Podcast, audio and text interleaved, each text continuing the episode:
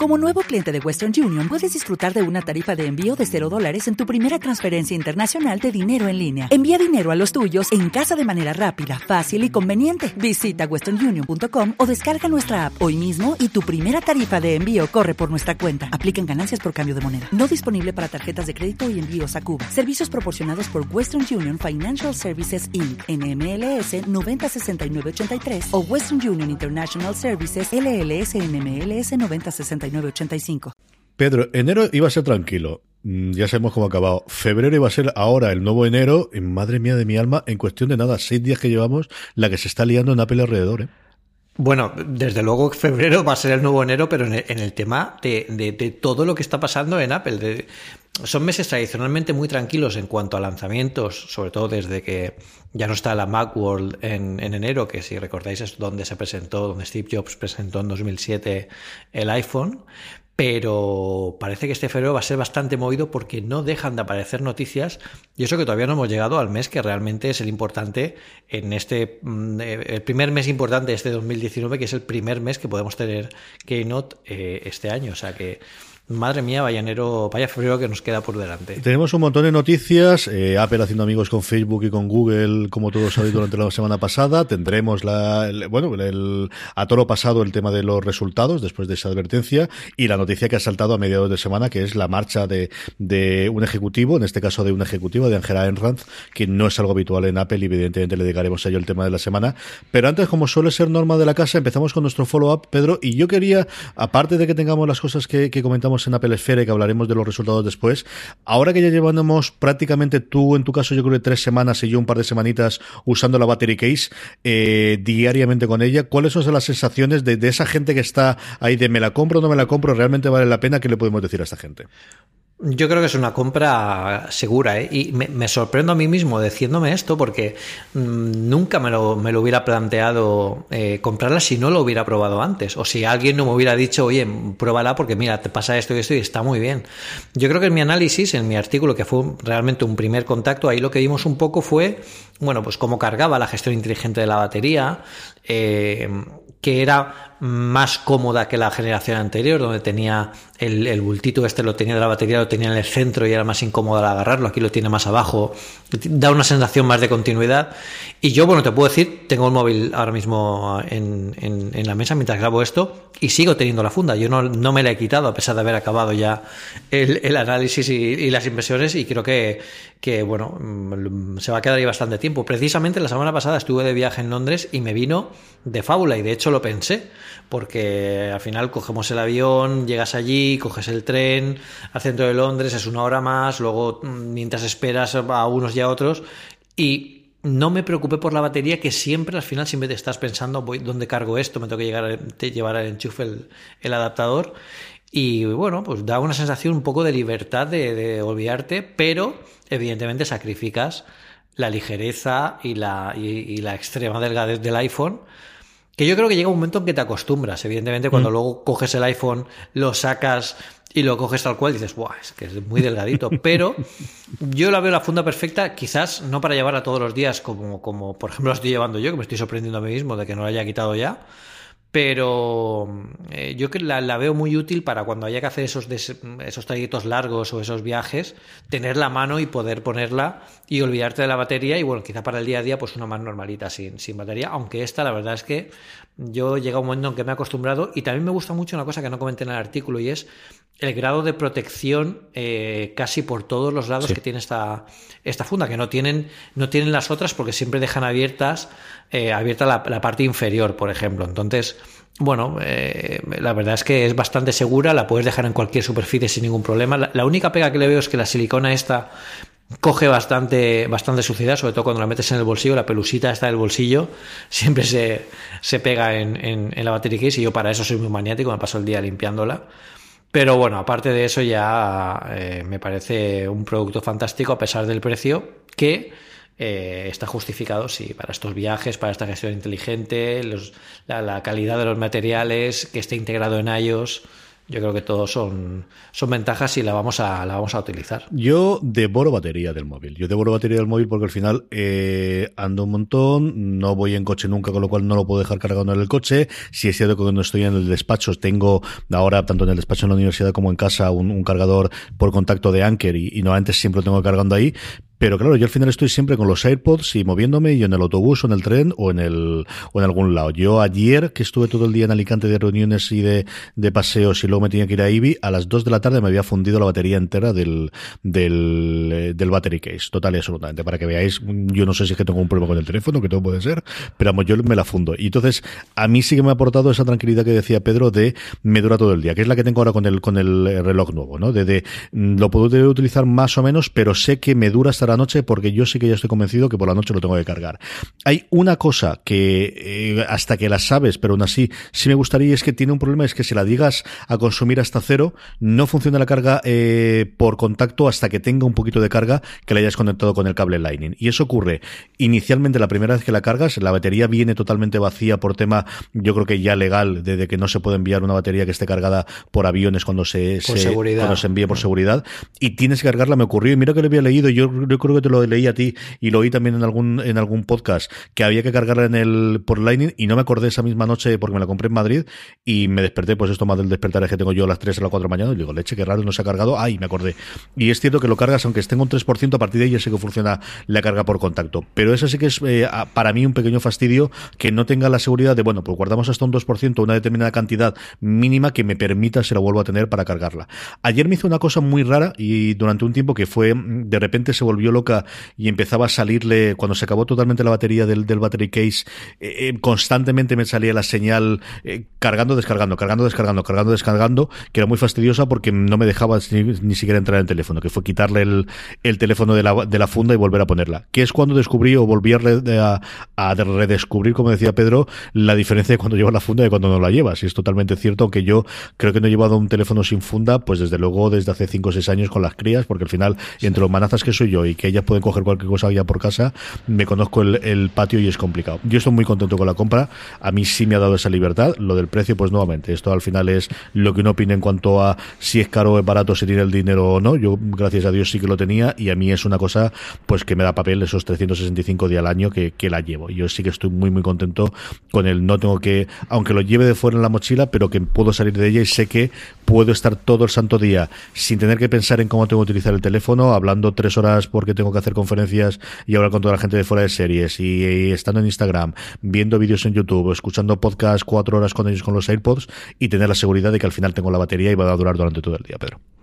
Sí, no, además una de las cosas buenas que tiene, y yo creo que es la gran diferencia con respecto a la generación anterior, es... Eh, cómo se carga. La, carga inalámbrica yo creo que a mí me aporta muchísima tranquilidad, y es muy cómoda porque antes tenías que, excepto esa primera carga que tú dices, pues bueno, la pones en el cargador y la dejas cargando en el cargador inalámbrico. Yo en casa tengo en, la mesilla de noche un cargador inalámbrico también, que es el Melkin este que analicé también en la Plesfera, el blanquito. Y, y bueno, la verdad es que es muy cómoda en general. Yo, si pudiera resumir algo, yo creo que es la, definición de, comodidad y libertad que te aporta, que, luego, como tú dices, yo no, yo no la he quitado aún, pero seguro que la voy a echar de menos, pero vamos, estoy convencidísimo.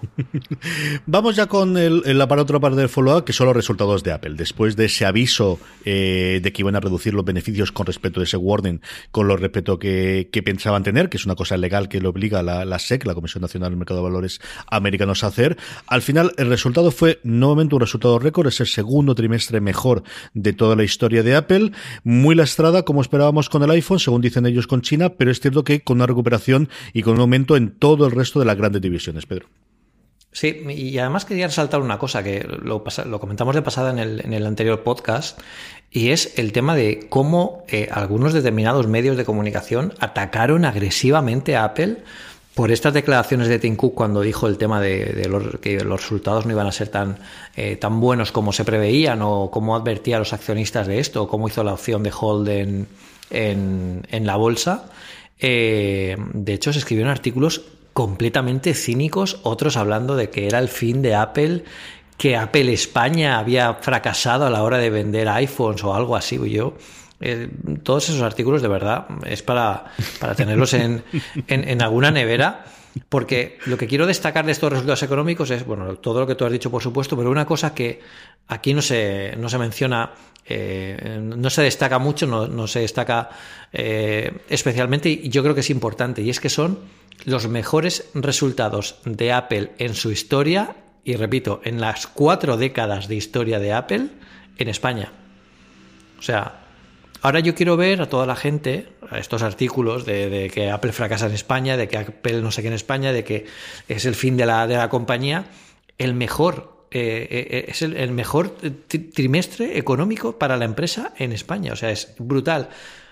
Y el resto de interpretaciones, pues al final es, primero, que no ha sido tan malo ni siquiera como se esperaban ellos. Evidentemente el tema de China, eh, bueno, les está empujando un poco a la baja, pero es que está empujando todas las marcas. Y, claro, me resulta muy gracioso también, y ya pasa mucho, esto ya pasa mucho con Apple y yo ya me río.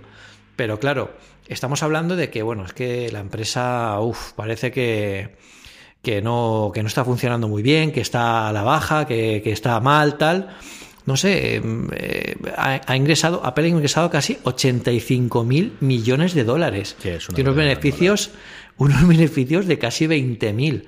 O sea, es una auténtica barbaridad, el segundo mejor trimestre de su historia. Y la gente gracias a estos medios y a estos titulares eh, sensacionalistas, piensa que es que Apple ya está prácticamente mm, eh, echando, el, echando el cierre, como cuando Dell dijo eh, a, final de los, de, los, de los 80 que lo, que lo mejor que podía hacer Apple era echar a, final de los 90, echarla a la persiana y devolver el dinero a los accionistas. O sea, es que es terrible. Y luego por, por el... yo creo que aquí otro dato importante, estos resultados económicos, es eh, eh, cómo estamos cambiando hacia, hacia ya no se venden tantos iPhones, porque los iPhones duran más, que también esto lo usan mucho los, los, haters estos contra Apple, pero es gracioso, pues son los mismos que, promulgan que Apple es el, adalid de la obsolescencia programada, pero si, pero si están ahora durando más, por eso se venden menos, que es también lo que estáis diciendo. O sea, es que no tiene ningún sentido nada. Pero eh, eh, los iPhones, desde luego, los iPhones y los teléfonos en general, al final eh, llega un momento que ya lo hemos comentado también en el podcast, bueno, pues que se renuevan cada menos años que antes, porque la tecnología llega a un punto en el que tiene que llevar a un punto de, una, una, línea de flotación y por eso la compañía está potenciando tanto los, eh, los servicios, eh, los, los, eh, las, otros, las otras ramificaciones del ecosistema, como son los wearables y HomePod, etcétera, etcétera, que están a punto, por cierto, de convertirse, están a punto de entrar en el Fortune 200. O sea, en el Fortune 200, hablamos alguna vez del Fortune 300, pero es que ya están en el 200. Solo con los, los accesorios y, y, los wearables y, y HomePod, etcétera, etcétera. O sea, es que es una barbaridad. Pero otra cosa importante de esto es la base de iPhones activos, que no, eh, que no vendidos. La base de iPhones activos ahora mismo tiene 900 millones de iPhones activos en todo el mundo. Es que es una barbaridad absoluta. Y eso es lo que quiere potenciar Apple con los servicios, con este nuevo servicio de streaming, que luego comentaremos, eh, con todo lo que, lo que está sacando, con, con yo creo que iOS 13 eh, vamos a ver por fin ya el, el, el, el cese de, de, iTunes como tal y va, va, a dar paso a algo completamente distinto. Y por eso, por ejemplo, eh, comentábamos en el Slack interno de Apple Esfera que el podcast, el, tema de podcasting parece que está un poquito frenado, no se da mucha luz y yo creo que es porque realmente se va a integrar en, en una plataforma más grande, más tipo Spotify o, o similar. Pero bueno, el, el número de dispositivos activos de iPhone Solo eso, es, esa base de usuarios no tiene, es que, es, que es, tremenda para vender todo el ecosistema. Y es aquí donde el crecimiento eh, eh, donde se ve que, las, que, que, la, la, línea, la tendencia de la compañía va muy, muy, muy por arriba. O sea, tiene 245 mil millones de dólares en cash esta empresa. Sí, lo del dinero es una cosa exagerada y un montón de compras. Y ahora que estamos en, en, esa parte, y ahora lo comentaremos también en, en, eh, la última noticias, ¿no? en, rumor y rumores de, de, lo que JP Morgan podría aconsejarles. Yo dos o tres cifras. Una, desde luego, la de, la de, la de podcast, yo creo que alguna cosa tienen que hacer. Spotify está apostando muy, muy fuerte que estamos grabando saltado la noticia de que compran no solo Gimlet Media, que al final, bueno, se sabía que estaba en venta, al final fue, bueno, pues eh, la empresa creadora o responsable de cosas como Startup o Reprise o más recientemente Homecoming, que fue adaptada a, por Amazon, eh, la serie con Julia Roberts del podcast, y sino también Anchor, que al final, de alguna forma, Spotify lo que quiere hacerte es toda la, gestión, ¿no? De, la producción del, del propio podcast, la difusión, la distribución, y bueno, buscando esa alternativa, no estar siempre bajo la bota las discográficas y buscar un tipo de, de materia prima en audio, que es lo que decía el propio creador. ¿Necesitas ayuda? En O'Reilly Auto Parts te ayudamos. ¿Necesitas algún consejo? Te aconsejamos. Nuestros profesionales en autopartes están siempre disponibles para ayudarte a encontrar lo que necesites. Excelente servicio al cliente es solo una de las ventajas que ofrece O'Reilly Auto Parts. Los profesionales en autopartes. Oh, oh, oh, Auto Parts que no depende de que al final tienes cuatro grandes que te controlan ya no las novedades, sino sobre todo el catálogo, ¿no? Que al final tú si quieres oír las novedades musicales, pero si quieres seguir oyendo, pues en mi quinta los los, eh, los grandes discos del Zeppelin o cualquier otra cosa, y eso no hay forma de moverse. Y en esa línea había dos o tres cosas que comentó Tim Cook en una conferencia posterior con los con los accionistas en cuanto a números que a mí me interesaban. Una era que las suscripciones ya hay 360 millones de suscripciones activas, que es un cambio clarísimo de paradigma dentro del App Store, y luego que tenemos todavía sigue sin llegar aquí, pero que solamente entre Estados Unidos, Reino Unido y Australia, que es donde está disponible, y eso se afecta yo creo también a vosotros muy claramente en Apple Esfera y hasta cierto punto nosotros también en Fuera de Series, Apple News tiene ya 85 millones de usuarios activos al mes, que es una verdadera, absoluta barbaridad, Pedro. Sí, y es una plataforma que yo creo que al final va a tener mucho futuro porque yo lo veo mucho, por ejemplo, cuando voy a Londres que allí sí que lo tienen activo y te aparece directamente en el centro de notificaciones y la gente lo utiliza mucho cuando estás en el metro o estás esperando algo, es bajar el, la cortinilla del centro de, notificaciones y tienes ahí el widget de, del centro de control y tienes el widget de, de news con, con, las últimas noticias de forma sencilla.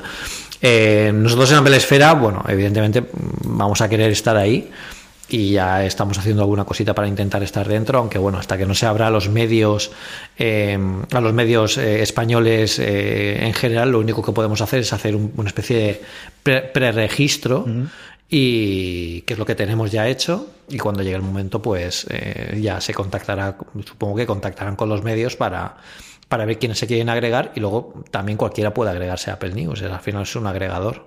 Sí, eh, de alguna habrá que ver la parte técnica, pero sí, yo creo que en un momento en el que, bueno, pues tanto se está zumbando a Facebook y a Google y todo demás, yo creo que es una, una alternativa y ya iremos con ello.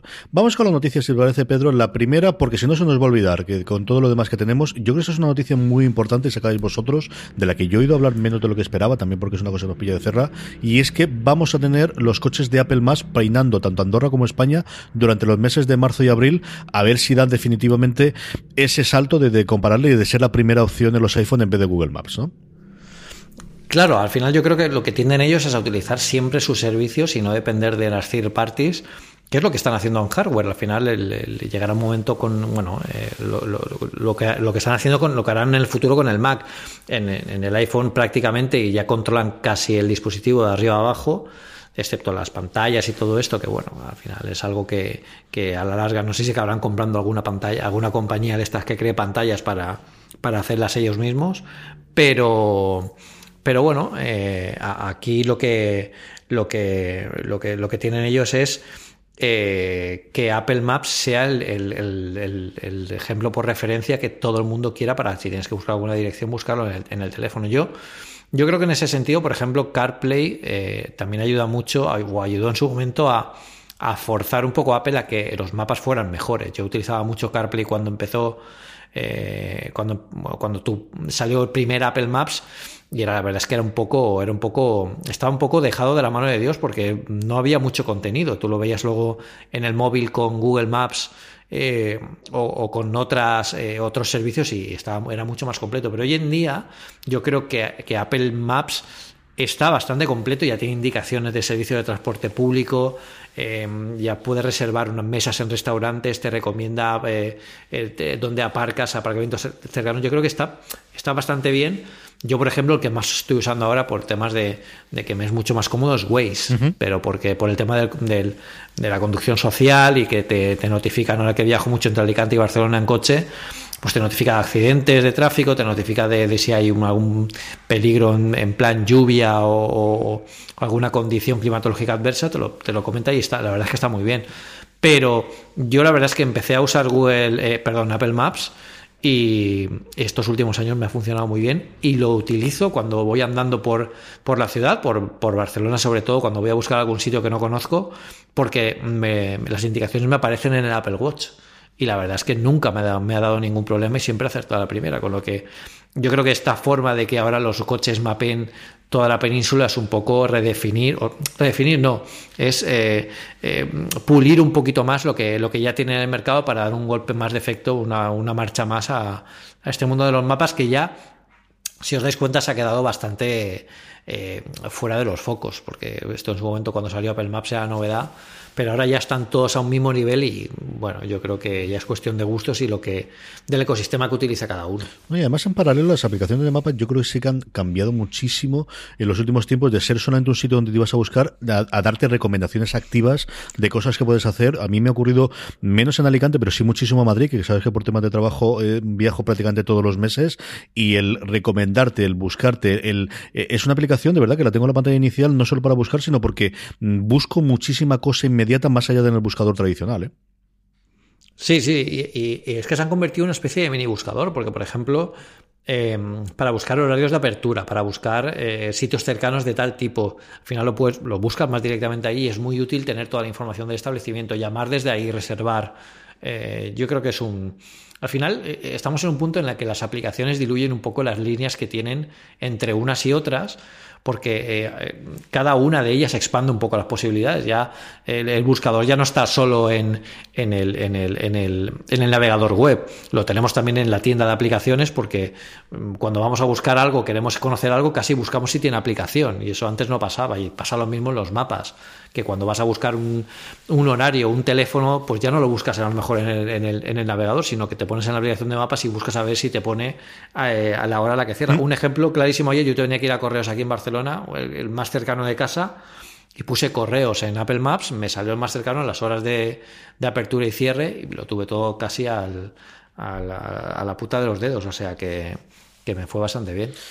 Sí, señor. La noticia que con la que abrimos la semana fue, bueno, pues una de estas extrañas que ocurre de vez en cuando en la Apple y que desgraciadamente yo no sé si está ocurriendo más o es que nos fijamos más o que al final como tenemos tanta base instalada como comentábamos antes, tenemos más y es un problema de software, un problema, un bug bastante, bastante peligroso que teníamos en FaceTime. Se paró la cosa bastante rápida por el desactivando FaceTime para groups y estamos todavía hoy cuando estamos grabando a la espera de una actualización del sistema operativo que tiene que llegar de Nava muy rápidamente. Ahora Pedro la comentará lo que ocurría es que permitía a una tercera persona llamándote simplemente y sin que tú cogiese la llamada escuchar lo que estabas haciendo o escuchar eh, escuchar lo que estaba eh, alrededor de ese micrófono de ese teléfono.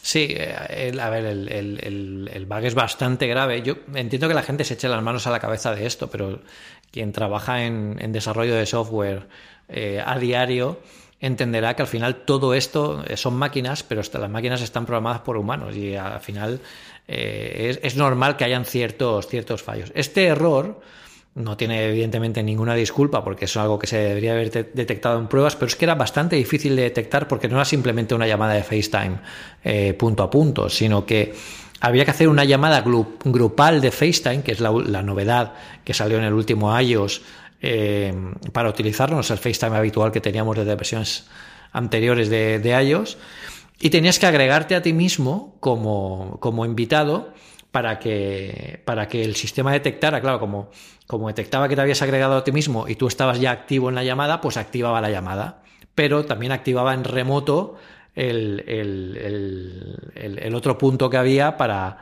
para la llamada. Y eso, eso hacía, bueno, pues que se pudiera oír todo lo que pasaba en el otro, en el otro lado. Esto eh, yo lo comenté, lo, creo que lo comenté por Twitter, también lo comenté internamente con la gente del equipo cuando, cuando fuimos a publicarlo. Yo creo que es importante que una empresa eh, de software eh, eh, aquí lo importante no es que se solucione o que no se solucione, porque evidentemente se va a solucionar. Aquí lo importante es el tiempo de reacción. Sí. Y eh, en el momento, aquí eh, hubo una cosa buena y una cosa mala. Era que cuando esto se detectó, eh, Apple en dos horas decidió echar abajo el servidor de FaceTime para que nadie pudiera aprovecharse de, de, esta, de este problema y prometer una actualización en breve, evidentemente con todos los protocolos y, y, puntos de seguridad revisados, para esta semana. Debería salir durante la semana que estamos grabando esto. Lo malo que tiene esto el sistema de reporting de, de, bugs, de, problemas, de, incidencias que, tiene Apple. Y esto es importante saberlo porque em, tú cuando vas a reportar una incidencia de, un software de Apple, eh, no hay una interfaz cómoda que tú puedas escribir y ya al otro lado alguien la, la, meta dentro de un inventario y se la asigna a alguien para que la resuelva. Aquí lo que pasaba es que para eh, poder mandar una incidencia de este tipo tienes que ser desarrollador. Por lo tanto, tenías que tener licencia de desarrollador. De hecho, la anécdota de esto es que dicen que este bug lo descubrió por primera vez una ama de casa de Estados Unidos sin ningún conocimiento técnico que dijo, envió un reporte a Apple desde la página web, oye, que me ha pasado esto con FaceTime, he, he oído a la otra persona sin, sin destaparlo. Eh, al final la compañía respondió diciendo, bueno, es que tienes que abrirte una cuenta de desarrollador y entonces me abres la incidencia. Hombre, aquí lo suyo hubiera sido investigarlo. Pero hay que equilibrar también, eh, imaginaos una empresa como Apple, la cantidad de cosas de estas que recibe falsas en el día. O sea que hay un poco eh, que tener un equilibrio entre, entre, lo que recibes que es falso y saber discriminar los, los, positivos de los negativos. Eh, nosotros en Apple Esfera hay un artículo de, de, de, sobre este tema bastante, bastante bueno de Julio eh, que comenta un poco cómo se podría mejorar el, tiempo de reporting de incidencias en Apple porque fue crucial. De hecho, se decía que esto estaba, eh, de hecho, el, bug estaba presente una semana antes de que saltara a los medios, porque realmente todo esto se empezó a solucionar cuando se empezó a ver en Twitter. Fue ahí cuando Apple dijo, uy, uy, uy, ¿qué, qué está pasando aquí? Y entonces se lo creyeron y pararon los servidores. Pero es, a ese extremo no hay que llegar. Y aquí Apple tiene que poner algún, algún remedio. Hablando de poder remedio, eh, esta semana la otra noticia con la que se cubrió, después el, problema de, FaceTime, fue con este doble aviso, tarjeta amarilla, que le sacó Apple tanto a Facebook como después, en menor medida a Google, porque Google se la vio, eh, la vio clarísima y dijo, bueno, antes de que me acusen lo digo yo mismo y que el castigo sea un poquito menor, por violaciones de privacidad, en este caso derivadas de un uso, bueno, pues eh, fuera de lo que estaba firmado de las aplicaciones de desarrollo que tenía tanto tanto Facebook como Google, que fue la cosa muy divertida, durante una serie de horas y de días no tuvieron acceso a las copias internas dentro de la compañía. Esto no afectaba a las que nos podemos descargar del App Store, en ningún momento se retiraron ni una aplicación de Facebook ni una aplicación de Google del App Store de cara a, terceras personas, pero la cosa es bastante revesada en su momento y bueno, pues una nueva muestra de estos años horribles que está teniendo Facebook y es que se lo buscan ellos solito, Pedro. Sí, aquí la, explicación sencilla de esto, porque eh, bueno, esto es en el proceso de desarrollo es, muy común firmar con estos certificados, que se llaman certificados de empresa o certificados enterprise, son para que, eh, bueno, eh, para que en, cierto momento se puedan probar las aplicaciones dentro de las, de las fases de prueba de cada una de ellas. Lo que no se puede hacer y lo que incumple las normas internas que Apple pone a cada desarrollador es que se utilice este este certificado Enterprise para distribuir aplicaciones de forma eh, indiscriminada dentro de la empresa, porque con este certificado cualquiera puede tenerlo porque no va, no va asociado a ningún identificador de empleado ni a ningún identificador, identificador de desarrollo ni de, ni de dispositivo, simplemente va, eh, es, un, es, un, es un certificado validado por la empresa, pero nada más. Entonces, evidentemente, cuando vieron que esto era así y que además bueno, había tenido otros problemas, como que habían, eh, estaban cogiendo logs de los usuarios y utilizándolos para no se sabe qué fines, etcétera, etcétera, bueno, pues ha parecido cortar por lo sano. Y claro, evidentemente toda la gente que tenía la aplicación allí en Facebook instalada internamente con este certificado no pudo utilizarla porque se invalida remotamente el certificado y no, y no funciona en el, en el iPhone.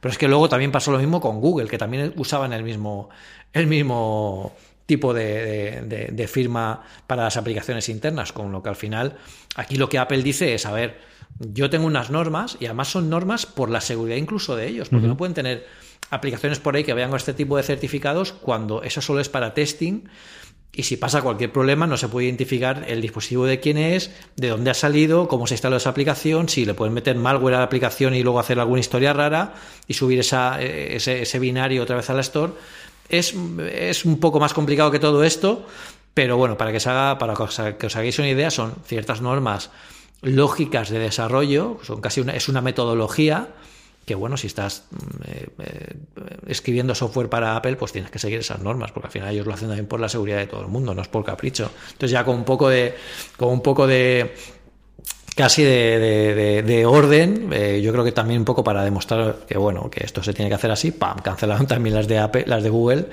y durante un tiempo también estuvieron ahí fuera de, de, juego, con lo que yo creo que a partir de ahora no solo estas dos grandes, yo muchas empresas seguramente están revisando qué, aplicaciones tiene este certificado, o sea que, que, pase algo así también y le dé por, por hacer un flash. Que esto me recuerda a la época del, del canal satélite digital, ¿te acuerdas de los bares piratas que tenían las tarjetas piratas y de repente salían, sacaban un flash y se quedaban todos fuera? Pues algo, algo así ha pasado, pero en, en, la época que estamos viviendo ahora. Sí, yo creo que es necesario, es decir, que, estaban muchos ojos encima de ellos, que si no hubiese saltado tanto a los medios, a lo mejor se hubiese arreglado con algunas reuniones internas que somos conscientes que se han producido, pero aquí tenían que escarmentarlos públicamente y tienen que demostrar de cara, sobre todo a los al resto de los desarrolladores, que no hay por encima nadie por encima de la ley. Te llame Facebook, te llame Google o te llame Pepito de los Palotes y tengas una aplicación pequeña en la App Store. Yo creo que eso sí que tenían que hacerlo de una forma u otra. Podría ser más tiempo o menos tiempo, pero ese efecto mediático de no hay nadie por encima de la ley y ese golpe tenían que darlo sí o sí, Pedro. Y yo te digo una cosa, es que además incluso si, si hubiera sido yo, o si quizás incluso han sido eh, magnánimos con ellos. Porque quizás si no hubiera sido Facebook, esa aplicación ahora mismo no estaría en la, en, la App Store. Porque incumple las normas de la App Store al, al guardar y utilizar información confidencial de los usuarios para, para, usos, para usos propios de la aplicación que el usuario no ha autorizado. De hecho, hay por ahí algunos, algunas capturas que hasta el binario interno de la aplicación que se utiliza para guardar estos, esta actividad que hace el usuario lo han llamado Power Logs. O sea, ya es el, colmo del descaro ya. Entonces, claro, todo eso. Son los más grandes. Son más grandes. Sí, sí, sí, sí. Entonces, bueno, no es el Paquipaya SL que se, que se ha oído por ahí, pero, pero, pero parecido. Pero bueno, esto yo creo que al final es algo que, que tiene que pasar y hay alguna gente a la que enfado como diciendo, vaya poder tiene Apple. Claro, es el que pone las normas de, su propia tienda. O sea, no es, no es poder, no, no de repente ha dicho Apple, todas estas aplicaciones fuera. No, tú tienes una norma, las has incumplido y además reconoces que las has incumplido, por lo tanto, pues aquí tienes el, castigo. Yo creo que tiene mucho poder, pero al final tiene que coexistir. Yo creo que mm, Apple no se puede permitir no tener las aplicaciones de Facebook y de Google en la App Store, igual que Facebook no se puede permitir ahora que decir, no, mira, vamos a quitar Instagram, WhatsApp y Facebook de la App Store y los de iPhone que, no tengan, especialmente en Estados Unidos, eh, tienen ese tendón de guerra fría en el cual nos podemos cabrear, podemos hacer estos pequeños golpes, pero al final, a día de hoy, hoy mm, mucho tiene que cambiar las cosas para que lleguemos realmente a, dar el botón nuclear. ¿eh? Sí, sí, sí. yo no creo que nunca pase y además también entienden que al final eh, son parte de su negocio, que queramos o no, y aunque aquí veamos muchos bandos, cada uno por su lado, en realidad están mucho más juntos de lo que parecen. Yo siempre me ha hecho mucha gracia esta, esta leyenda, como que Bill Gates y, Steve Jobs se, se llevaban a matar, y la verdad es que Steve Jobs se lleva mucho peor con, con Wozniak que, con, que con Bill Gates. O sea que, que no, todo es, no todo es lo que parece siempre en estas historias. Por eso está también la serie que comentamos el otro día en, en, en, fuera de series de, de, El Valle del Éxito, porque nos muestran todas estas historias de dentro que desde fuera nos parece algo que como que todo fue perfecto y no hay no son casi personas humanas y realmente sí que lo son con sus errores y sus cosas. Vamos con rumores, rumores. Tenemos aquí un par de cositas que comentar. La primera es nuestro querido amigo Steve Troughton Smith, que sigue jugueteando con las distintas betas que van saliendo y lo que ha descubierto es que este eh, rumoreado y esperado eh, iPad mini, que se, podría ser una de las cosas que nos llegasen en esta keynote de primavera, podría tener soporte por primera vez tanto para el Apple Pencil como para el Smart Keyboard. Yo creo que está cantadísimo. Eh, lo, comentamos en la. yo creo que no sé si fue el podcast anterior o el anterior, de que el evento ya está, era inminente. Evidentemente, si tiene soporte para Pencil y el Smart Keyboard, eh, tiene también, tendrá también el nuevo diseño sin marcos. Y yo aquí yo creo que incluso Apple va a subir la apuesta. O sea, yo mm, lo, veía más quizá como, como un iPad no como un iPad Pro en pequeño, sino como un iPad de, de, la generación normal en pequeño, pero yo casi que lo estoy viendo más que están haciendo la misma, la misma jugada que están haciendo con el Mac Mini, que es coger la versión Pro del producto y, bajar a una, a una versión que es pequeña en tamaño, pero sigue teniendo las prestaciones clave de las de los grandes, con lo que a ver si se termina de de, aclarar cuándo va a ser la, presentación de, Apple o no. Igual la anuncian en, en, pleno Mobile World Congress, como ha pasado otros años, o sea que quién sabe. El otro rumor, más que rumor, era, bueno, pues una de estas cosas que hacen de vez en cuando la banca de inversión, porque al final es su negocio y le gusta que se compre y se vende cosas que ellos llevan su comisión. JP Morgan pensaba lo grande y creía que Apple debería comprar a Netflix, que yo creo que el momento de eso ya pasó hace unos cuantos años y que hubo la oportunidad, pero, pero no llegaron a entrar, una Apple antes de que eh, fuese por servicios. Blizzard, que no es una cosa tan descabellada ahora que se está rumoreando el tema de que eh, junto con los servicios pueda tener un pie en los videojuegos Apple. Y la última Sonos, que a mí esto también me da pie para preguntarte, Pedro, porque igual eh, estaba dando vueltas el otro día, la adquisición de Beats, hombre, que la cosa ha funcionado, se sigue vendiendo auriculares, pero quizás no ha habido una integración o un salto más allá de lo que conocemos de los AirPods, de, de los Beats eh, como plataforma eh, que pueda funcionar, ¿no? Al final el HomePod ha salido bajo el nombre de Apple, que a lo mejor podría funcionar. Mm, bueno, pues estas cosas son divertidas, se nota para tener artículos y para tener luego la tertulia y hablar de ellos, que siempre es muy entretenido, muy divertido de me compro esto, dejo de comprar lo otro. Sí, yo creo que aquí lo que hacen un poco, eh, Morgan aquí lo que hace un poco es hacer la lista de la compra, a ver si Apple tiene toda esta pasta, cuántos, cuántos Netflix se puede comprar, ¿no? Que ya se habla, cuántos Instagram son, son esto, que es casi una medida ya de venta. Pues eh, realmente yo creo que como tú dices, el momento de Netflix ha pasado, yo creo que Netflix está muy por encima ya de que alguien, eh, de, aceptar ninguna oferta de compra de este tipo, porque ha crecido muchísimo. Blizzard sí que tiene sentido, Sonos, pues no acabo de verlo tampoco como tú. Yo creo que al final la compra de Beach eh, fue más por el tema servicios y por el tema de Apple Music que por, que por los productos. No han querido matar los productos porque tenían evidentemente su mercado y, bueno, están funcionando para el mercado al que están orientados. Pero Apple al final tiene su propia división de, este tipo de servicios, pues han salido los AirPods, pues han salido el HomePod y, si compras Sonos sería porque aportan algo que, Apple ahora mismo no tiene, ¿no? que no acabo de ver, a no ser que sea eliminar la competencia, eh, aunque Apple no es mucho de comprar para eliminar competencia. Pero bueno, habría que ver alguna cosa de tecnología que tuviese que pudiese incorporar el Play y con esto ya podemos eh, ir con el resto de las cosas, pero yo creo que no, no, tiene una tecnología. Tú eres usuario y lo, has tenido igual que algún amigo mío. Yo lo he visto y sé que funciona muy bien a nivel, pero, pero no lo sé qué le puede apretar la tecnología, como en el caso de Bits. Es cierto que al final siempre se me olvida. Mira que yo era usuario al final en su momento de, de la aplicación de Bits que reconvertida y rescalada es lo que a día de hoy es Apple Music. No sé qué podría aportarle Sonos, ¿no? Yo creo que quizá el momento de comprar esto me lo hubiera creído bastante más antes de salir el HomePod. Cuando había los rumores de que iban a sacar un altavoz inteligente, oye, pues quizás Apple esta vez, eh, a pesar de que ha tenido, bueno, en el pasado ha tenido cosas como el, el iPod Hi-Fi este que eh, era un muy buen producto con muy buen sonido, pero no era para la época en la que salió ni para el dispositivo al que salió. Pero tenía muy buen sonido, pero quizás, bueno, para eh, potenciar con alguien con experiencia un producto con buen sonido que sepa que al final a la gente eh, de gustos musicales le va a calar y lo, va a saber reconocer, pues en su momento podría haber cuadrado, pero ahora ya con el HomePod fuera, yo creo que incluso el HomePod a nivel de tecnología y de y de cómo detecta el, la voz y cómo posiciona el sonido, yo creo que está eh, muy por encima de, de, Sonos ahora mismo. No, no le vería mucho, mucho sentido. Pero Blizzard, bueno, está, podría ser. A ver qué hace con los videojuegos, que desde luego es un campo que, que habíamos pasado todos allí y, se ha incrementado. Como también, evidentemente, es el servicio de streaming. Y esto nos queda a caballo entre el rumor y rumore y el video rincón que iremos ahora dentro de nada.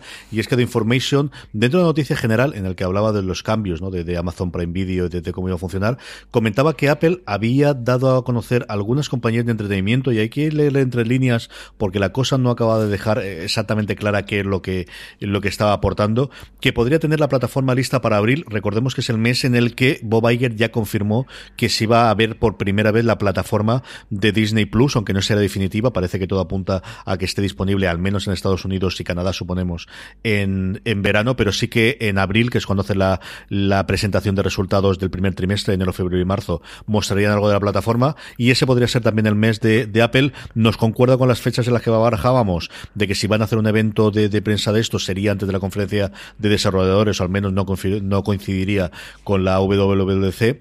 Eh, ¿Te fías de esto, Pedro? Bueno, eh, es que el servicio de vídeo es algo eh, que está tan fuera de lo típico de Apple, es, tan excéntrico la marca que, que, no acabo de verlo casi en ningún hueco, pero lo veo en todos, porque claro, casi me lo creería en un evento del iPhone para potenciar las ventas del iPhone, me lo creería en la conferencia de desarrolladores eh, para mostrar el, software que es y, su integración dentro de los sistemas operativos. Pero también me cuadra que sea en abril, como tú dices, porque la competencia está pegando muy fuerte y aquí Apple siempre se permite el lujo de llegar tarde y definir un poco las cosas que hace, pero en este punto tiene que también posicionarse muy bien. No todo es cuestión de llegar tarde eh, con, el mejor producto, porque quizás el, mercado ya, eh, ya esté volviendo de eso. Entonces, eh, es posible y además cuadraría, por ejemplo, con, la, con esa rumoreada keynote de final de marzo en la que, en la que quizás nos anticiparían algo. Yo no, sé si, si, es, si es eh, estar preparado para este servicio en abril o quizás adelantarlo o ver alguna, alguna especie de introducción, porque realmente eh, Cook en, la, presentación de resultados cuando confirma por primera vez que este servicio, que van a hacer contenido original para el servicio, con lo que, con lo que estamos ya eh, dando los últimos coletazos de, la puesta en largo, ¿no? el dress rehearsal que llaman los ingleses para estas cosas, con lo que, bueno, es posible, es posible que, que se adelante algo en abril, pero lo sigo viendo demasiado pronto. Yo apostaría todo al a junio con la conferencia de desarrolladores y los nuevos sistemas operativos. Pero como servicio separado podría llegar antes de los sistemas operativos. No es la primera vez que parte de un sistema operativo o una aplicación de un sistema operativo que todavía no salió al mercado se adelanta al sistema operativo actual para que los usuarios lo puedan, lo puedan utilizar ya, con lo que no sería descabellado. Eh, Pedro ya lo comentaba y vamos directamente con el Ring Video Rincón, en, no en la conferencia, sino en las respuestas de las preguntas y respuestas con los analistas posterior que tuvo Tim Cook, eh, en una respuesta a Shannon Cross, centró y contestó varias cosas, aunque dejando algunas en el aire. Por un lado, volvió a incidir en las cosas que sabemos oficialmente de Apple en cuanto al, al servicio, al menos lo que están produciendo, que al final es que ficharon a los dos directivos de Sony en su momento, que esto fue un anuncio oficial cuando ficharon a Jamie Elrich y a Zach Adburg, que querían buscar un sitio donde tuviese una plataforma en la que emitir cosas como Breaking Bad, que al final siempre le costaba tener una cadena en la que poder venderla. Confirmaron en su momento el acuerdo con Opera, que no tiene ninguna cosa concreta en el que se pueda fijar eh, de programas, pero bueno, es el fichaje con Opera y que siga haciendo sus cosas. Y aquí lo que dejó caer eh, Tim es, bueno, las distintas estrategias que tenemos, la reinversión quizás del Apple TV en lo que a día de hoy es la carátula del Apple TV, que por ejemplo la que tengo yo, que es lo que cuando entras en Estados Unidos, muy en la línea de esa integración con las televisiones, que evidentemente tuvo que afirmar que era así, porque se había presentado en, en la conferencia en, a primeros de año en, el, en, el, en la presentación en Las Vegas, el uso de AirPlay 2 y al final es, estamos trabajando muy duro y tendremos algo que decir más adelante, que es la respuesta típica de no hablamos de cosas que todavía no están confirmadas. Sí, además que es bastante típico. Lo que pasa que yo creo que eso es una cosa que ya no pueden controlar, porque estamos hablando de que eh, todo el Starlight americano que está metido aquí, pues al final mm, se van de la lengua y ya prácticamente incluso por las negociaciones o por las conversaciones que están teniendo directores y actores y guionistas y tal, casi que podemos decir, de hecho hemos hecho una lista por ahí, de todo lo que, lo que puede venir y que nos vamos enterando, eh, enterando o por filtraciones o porque ellos mismos son los que lo dicen, con lo que yo creo que no pueden aguantar mucho más el caballo y, bueno, pues ya que estamos, pues vamos a decirlo y, y, mostramos algo para que la gente se vaya, se vaya preparando, ¿no? Y también para que quizás capte más atención la conferencia de desarrolladores si es que al final lo presentan ahí dentro del sistema operativo o, lo enfocan más de cara en los últimos meses del año. Pero desde luego es un, eh, es un momento importante para la compañía yo creo que van a querer que todo el mundo esté mirándoles. hablaremos muchísimo de esto. Pedro y yo tenemos, por cierto, si, del septiembre del año pasado el listado de las series y producciones que había en ese momento eh, Apple, que nos invitaron desde, desde la gente del FICIE, del, Festival de Cortos de, Elche, a hacer una charla en el corte inglés de Elche, que nos quedó muy bien y que hay que actualizar, porque hay un montón de cosas de novedades nuevas que tenemos. Pero ese y luego le tenéis un listado mm. en Apple Esfera de los proyectos que hay, como decía Pedro, ya confirmados, pues porque al final los agentes hablan y la gente de Hollywood habla y pueden mantenerlo hasta un día determinado, pero al final los agentes quieren sacar pecho de que sus eh, clientes están pues trabajando para Apple, ¿no? Y eso es indiscutible. El, el tema de la semana, Pedro, es, yo creo, la salida totalmente por sorpresa de, de Angela Arens. No es nada habitual que un directivo de Apple eh, salga de la empresa. Yo creo menos todavía en el caso de Angela, que, que, estaba muy implicada tanto con las keynotes como la panorámica última de, de presentaciones que tenía Apple. A mí me ha sorprendido una verdadera barbaridad. Sí, eh, si nos fijamos, y Eduardo Chanco en, en Twitter ayer lo ponía lo ponía bastante bien.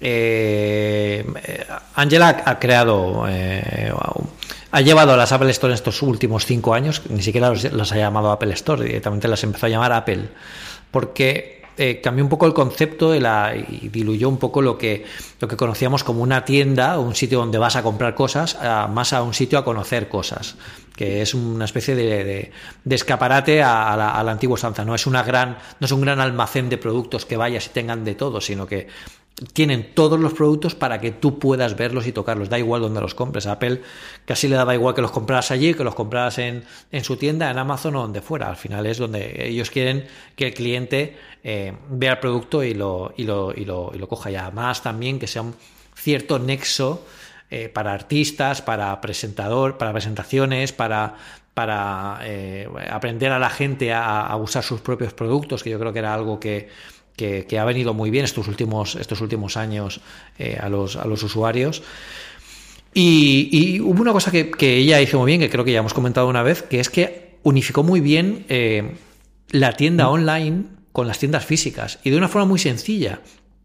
Y es que antes de que ella llegara a, Apple, las tiendas físicas y las tiendas online no tenían los mismos banners colgados en las paredes.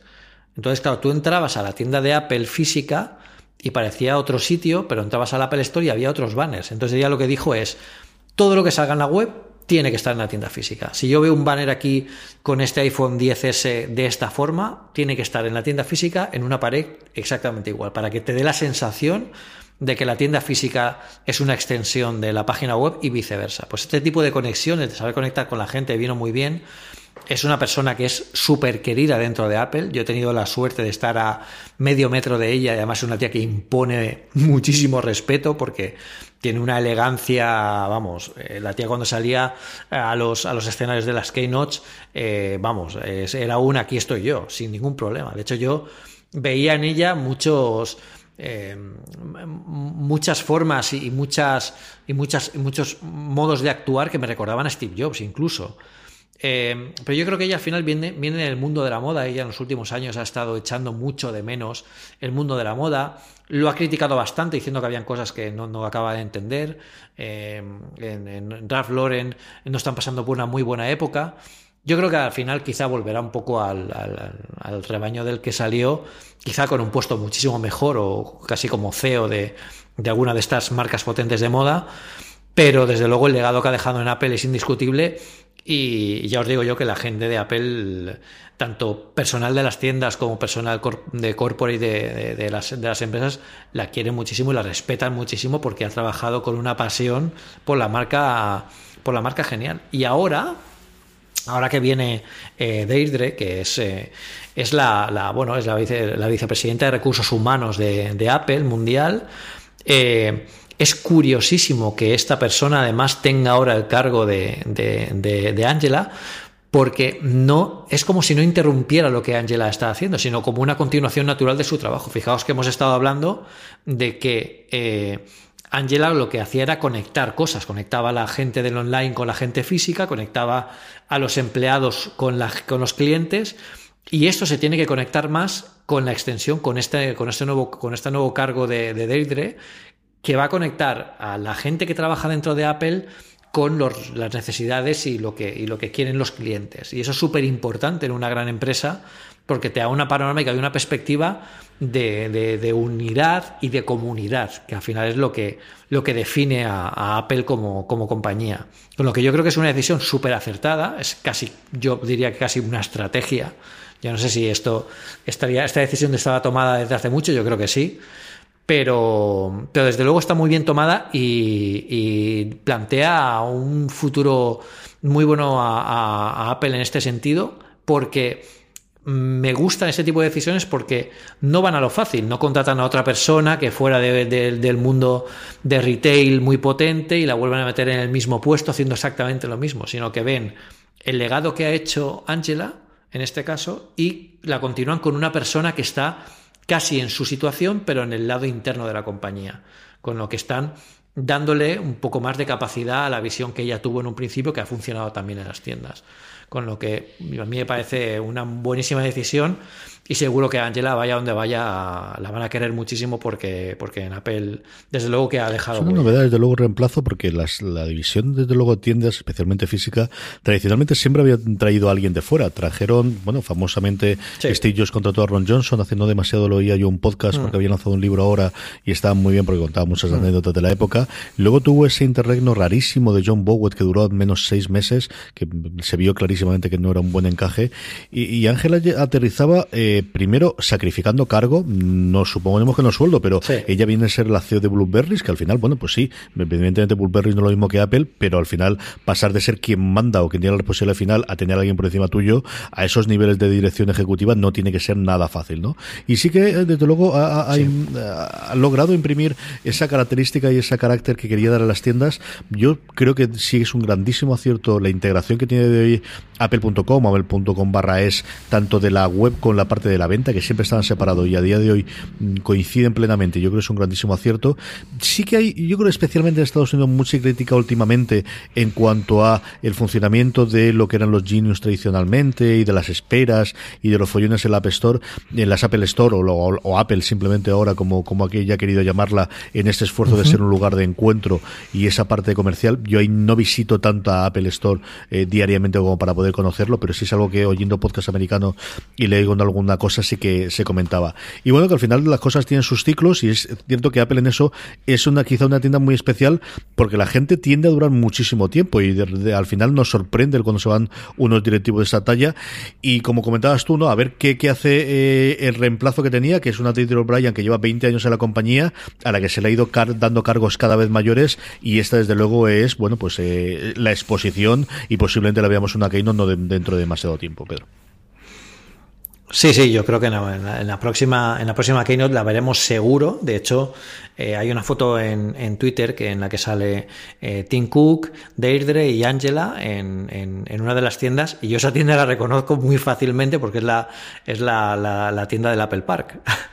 y, y, y están allí, yo creo que informando a los empleados y es una foto muy estratégica porque casi eh, vincula el, el, el, pasado con Angela con el futuro con Deirdre y la conexión que tiene Tim Cook que ha conseguido entre las dos para, para las tiendas dentro de una tienda con empleados de Apple en, en, el corazón propio de la compañía. Con lo que es una foto muy estratégica, está muy bien y, y yo creo que, que, es una muy buena jugada. Es una, es una jugada de la de lo, cuando dicen que Apple se conforma o que Apple no está innovando y tal, innovar no siempre es sacar eh, eh, un teléfono con, con muchísimo, muy rápido o con la mejor pantalla o con tal. Innovar también es cambiar la forma en la que trabajas para poder llegar a sitios distintos y esto es parte de este proceso.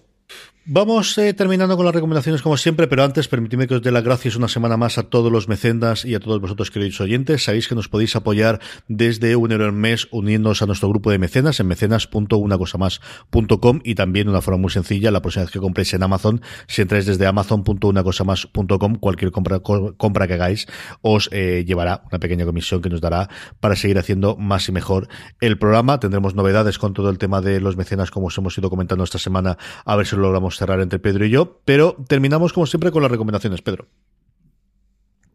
Bueno, y esta semana quiero recomendar una, una, una, pequeña aplicación, porque no es una grandísima aplicación y por eso precisamente a mí me gusta, que, que también he destacado en Apple Esfera dentro de la app de la semana y es Dipter, en la que, bueno, Dipter es una mm, aplicación que permite coger fotos que estén tomadas en modo retrato o no y poder eh, separar las capas que componen la imagen. Si, evidentemente, si hemos tomado en modo, retrato, eh, el iPhone ha guardado esa información dentro del modo retrato y podemos hacer un montón de cosas. No simplemente es editar la profundidad de cada una de las capas, porque eso ya lo hace a ellos, sino que podemos eh, editar cómo de profunda es la capa para saber hasta dónde llega, en la que la, propia aplicación te reconoce el objeto en primer plano, la persona en primer plano para ayudarte a, crear la máscara de, que separa las capas. Pero es que luego además podemos aplicar efectos por capa, tanto en el, en el fondo como en el primer plano.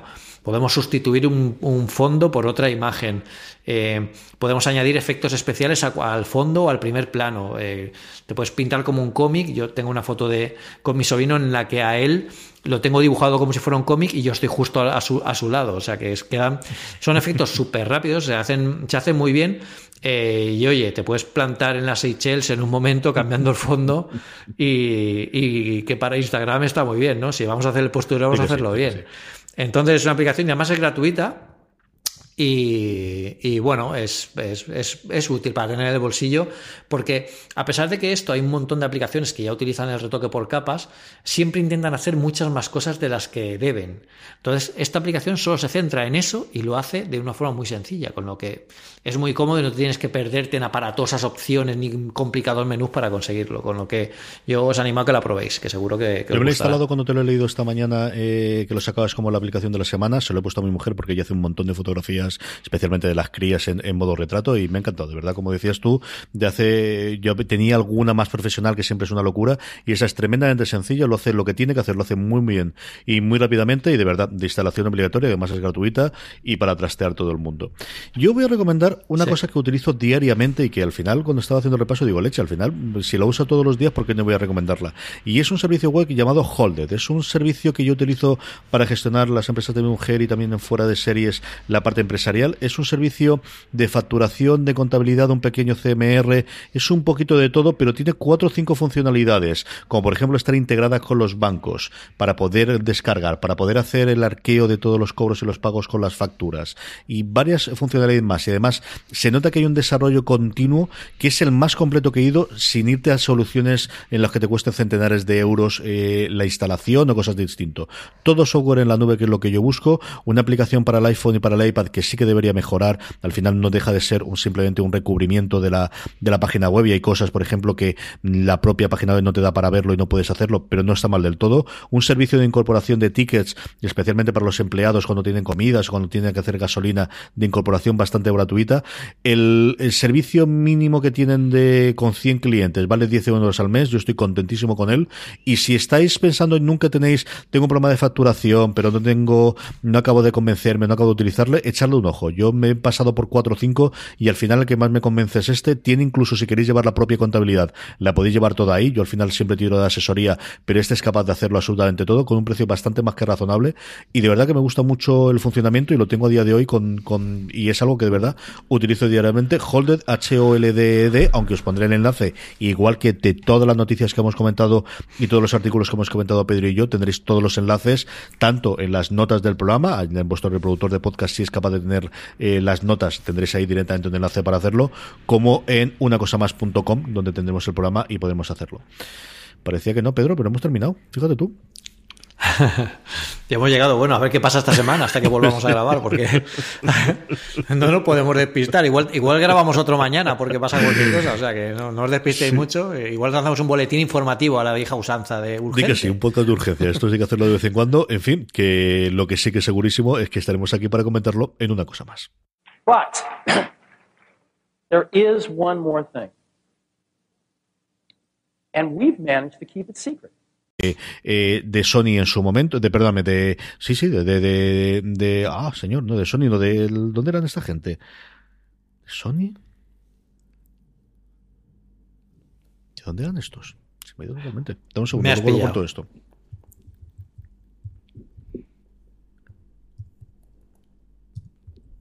Luego corto esto.